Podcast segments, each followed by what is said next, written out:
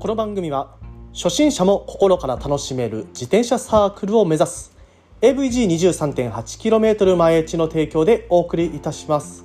ということで、えー、本日も毎朝10分走りに聞くラジオを始めさせていただきます。あ今日はですねちょっとね曇り模様ではありますがなんとか天気が持ちそうということで金曜日ね、えー、まだね仕事は今日までという方もねたくさんいらっしゃるかとは思いますが、えー、もしねあのお休み等、え、でしたらしっかりとね、え楽しんで走っていただければと思います。私はですね昨日から、えスマートトレーナーでのトレーニングを始めまして、まあ、なかなかね外に行こうと思うと雨が降ってたりとかえー、思うように時間が取れなかったりとか、まあ、そういうところで、まあね、パッと乗ってパッと走ってでパッとねこうトレーニングできるような状況を作らないとさすがにねさすがにあのブルベの日程が伸びたとはいええトレーニングが全然足りてないなと思いましたのでもうね家の中で、えスマートトレーナー設置して早速昨日から、え、昨日はですね東京の港区を走ってきましたね、えー、トレスマートトレーナーの中のえー、GPS トレーニングなんですけどね、え、というふうに、まあ、ぼちぼちと、え、練習を始めていっていますというようなじょ、え、現状報告でございます。まあ、今日はですね、まあ、ちょっとブレイクかな。ブレイク毎日ブレイクしてますけどね、えー、今日はですね自転車の紳士協定って知ってますか？というような話をしていきたいと思います。それでは本編いきましょう。Check it out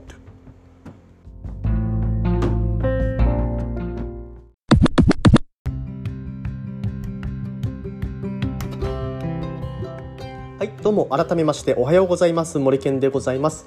沖縄一周自転車ツアーのツアーガイド AVG23.8km 毎 H の広報そして AT ツアーコーディネーターの卵として活動しております。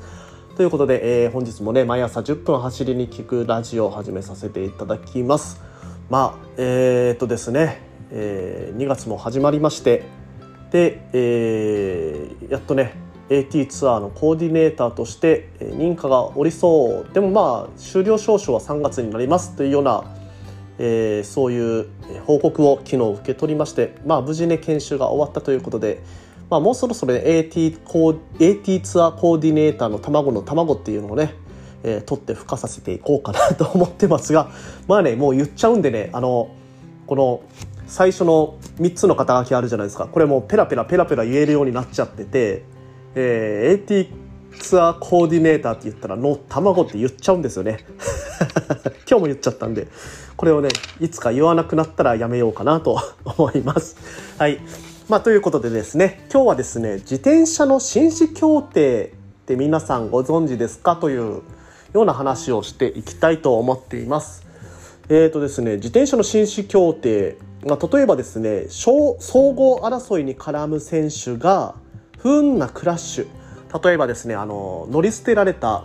えー、警察の白バイとか、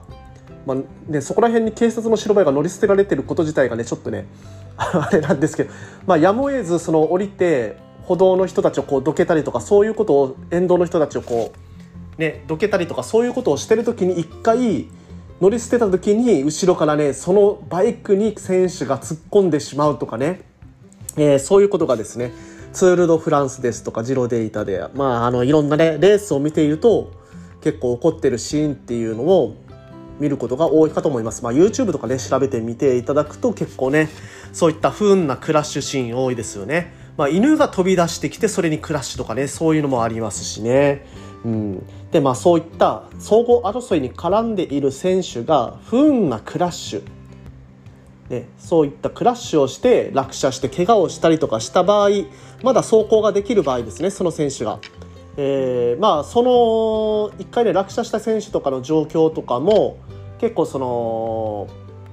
何ですかチームのサポートカーというか監督からねあの選手はまあまだ走ってるよみたいな話とかが飛んできたりしますので、まあ、それを受けてねプロトンにその選手が復帰するまで他チームも合わせて他のチームもね自分たちのチーム自チーム他チームも関係なく待ってあげるというようなね紳士協定っていうのはあります。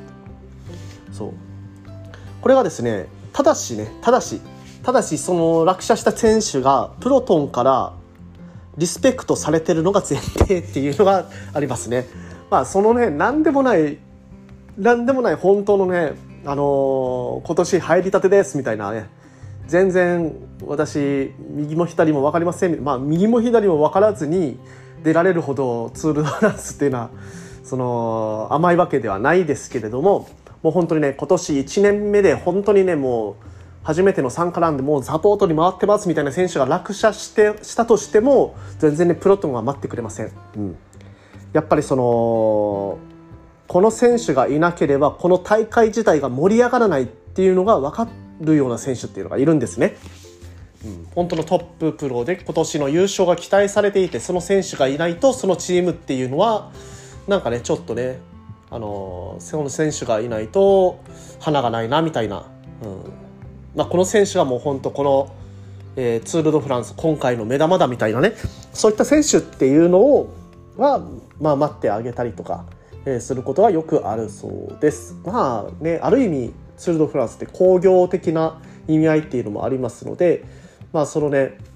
工業的な意味合いからも待ってあげることがあるようです。はい、でですねまあ、他にもね紳士協定がこういったあのプロトンプロトンが待ってあげるというかねアタックをかけたらダメとかっていうタイミングがあったりします例えばトイレタイムはい まあトップで走ってた選手がもうどうしてもトイレに行きたくなったと。であの茂みに隠れてねトイレを吸うと、まあ、そういったことが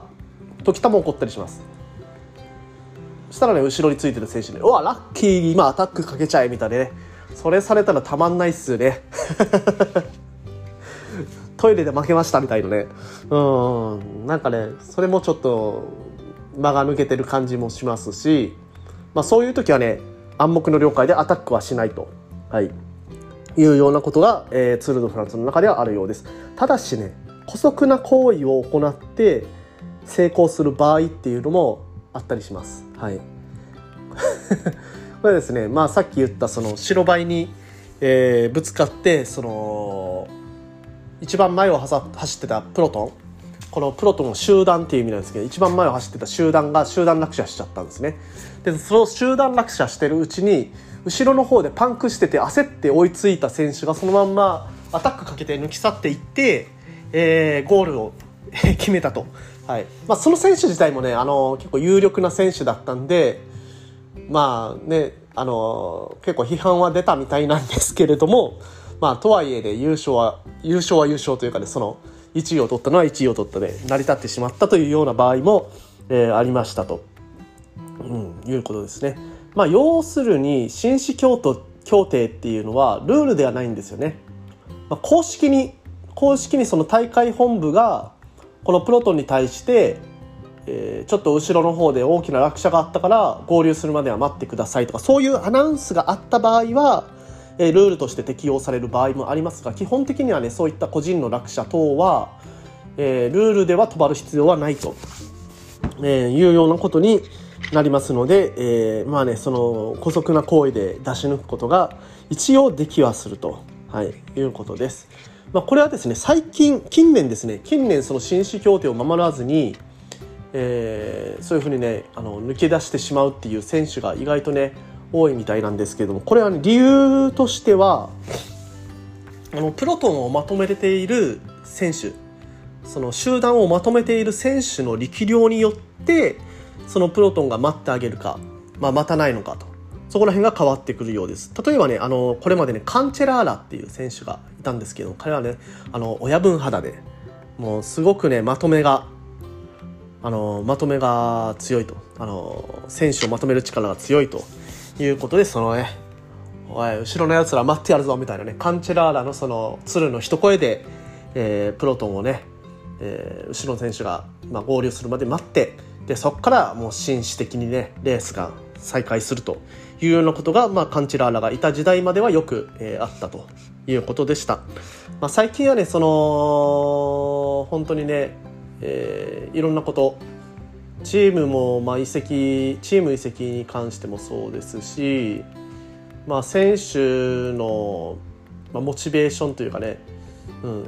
まあ、そこら辺、競技、競技の方向性に、え舵を切っていくと、まあ、そういうね紳士協定とかっていうのがねちょっとねなくなっていくのかなというふうには思うんですがそれはまあですね競技としては、まあ、当然そうなっていくべきだったのかもしれないし、まあ、見てる観客としての心情としては、まあ、ちょっと寂しいなとか思う人も、まあ、いらっしゃるかもしれないと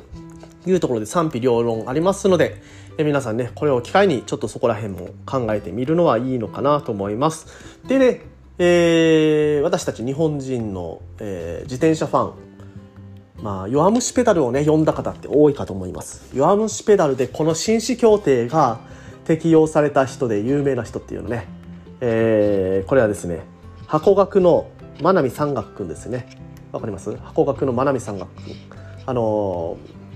ー、風を利用してね、山をね、さーっとね、駆け抜けてしまうというような選手なんですけれども、まあ、あれですよね。えー、主人公の小野田坂道くんのメインのライバルですね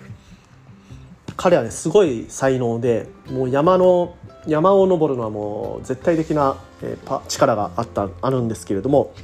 その彼がね、えー、手島先輩とこれは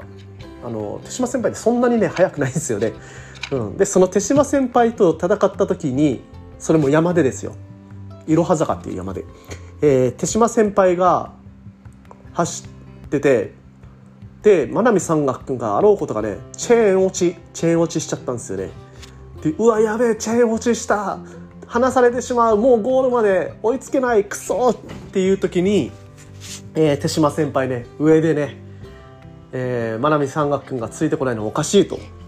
お何かあったな？トラブルがあったのか？っつって待ってました、えー、その時にね発した言葉は有名ですね。T ブレイクしてたんだよ。景色があまりに綺麗だったから T ブレイクしてたんだよ。っつってね待ってくれたんですね。うおかっこいいっすね。まああの手島先輩はねいろいろとですね T に絡めた発言っていうのが多いんですよね。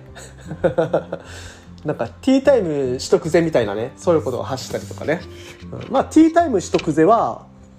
いいじゃないですか。その別にね走り終えた後にティータイムしてるんだからいいんですけれども。ティーブレイクしてたんだよはねあのそのボトルの中に本当にティーが入ってるのかどうかっていうのがね結構ね重要なことになってくるかなと思いますね。うん、このねボトルの中にティーが入っていたかどうか。このね絶対ねティーとかってね、はい、僕ね、入れたことないんですよね。ティーをね、ボトルの中に。ボトルの中にティーを入れたらですね、もうティー色にね、ボトルの中がなっちゃって、あのー、何ですか、茶渋ってやつですかね。ティーがもう抹茶、抹茶に、抹茶色にこう、ティ、ボトルの中が抹茶色にあもうな何の話か分かんなくなったんで今日はここら辺でさせていただきます、えー、ということでですね毎朝10分走りに行くラジオではこのような自転車に役立つ Tips と毎朝10分話しておりますのでぜひとも気になる方はフォローしていただければと思いますそれでは皆さん今日も気をつけていってらっしゃい。